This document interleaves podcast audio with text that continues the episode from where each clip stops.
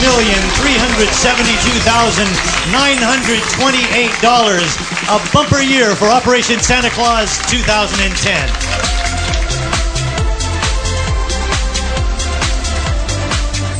Operation Santa Claus have been running for over 50 years. And all along, we have been telling stories, true stories of real people, to those people to motivate them to give. And it worked.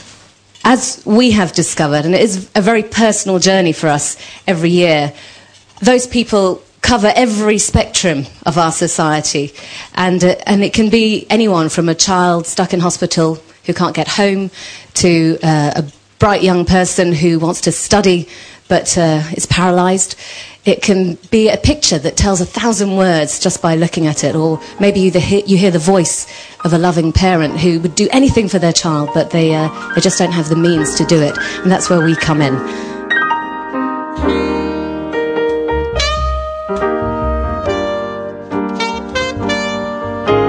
Throughout the entire program, we, we have seen a lot of people, they took part either on their own or in companies, schools, universities, and social groups.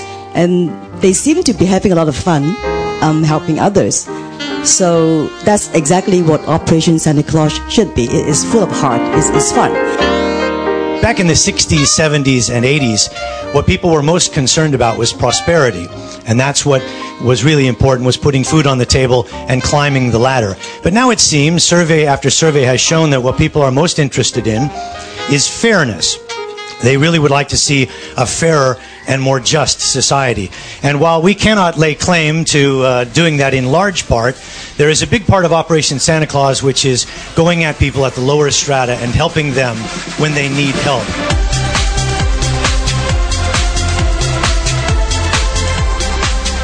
Now, as a lawyer and secretary for justice, I am the protector of all charities under common law. If you don't know that, I am. I can, or at least I will do my best to protect charities at, in law. But, but I cannot give the charities the power and ability they need to achieve their goals. But you can. Santa Claus should be very grateful to you for you have helped transformed him from being an icon and of commercialism to a symbol of love, generosity, and goodwill.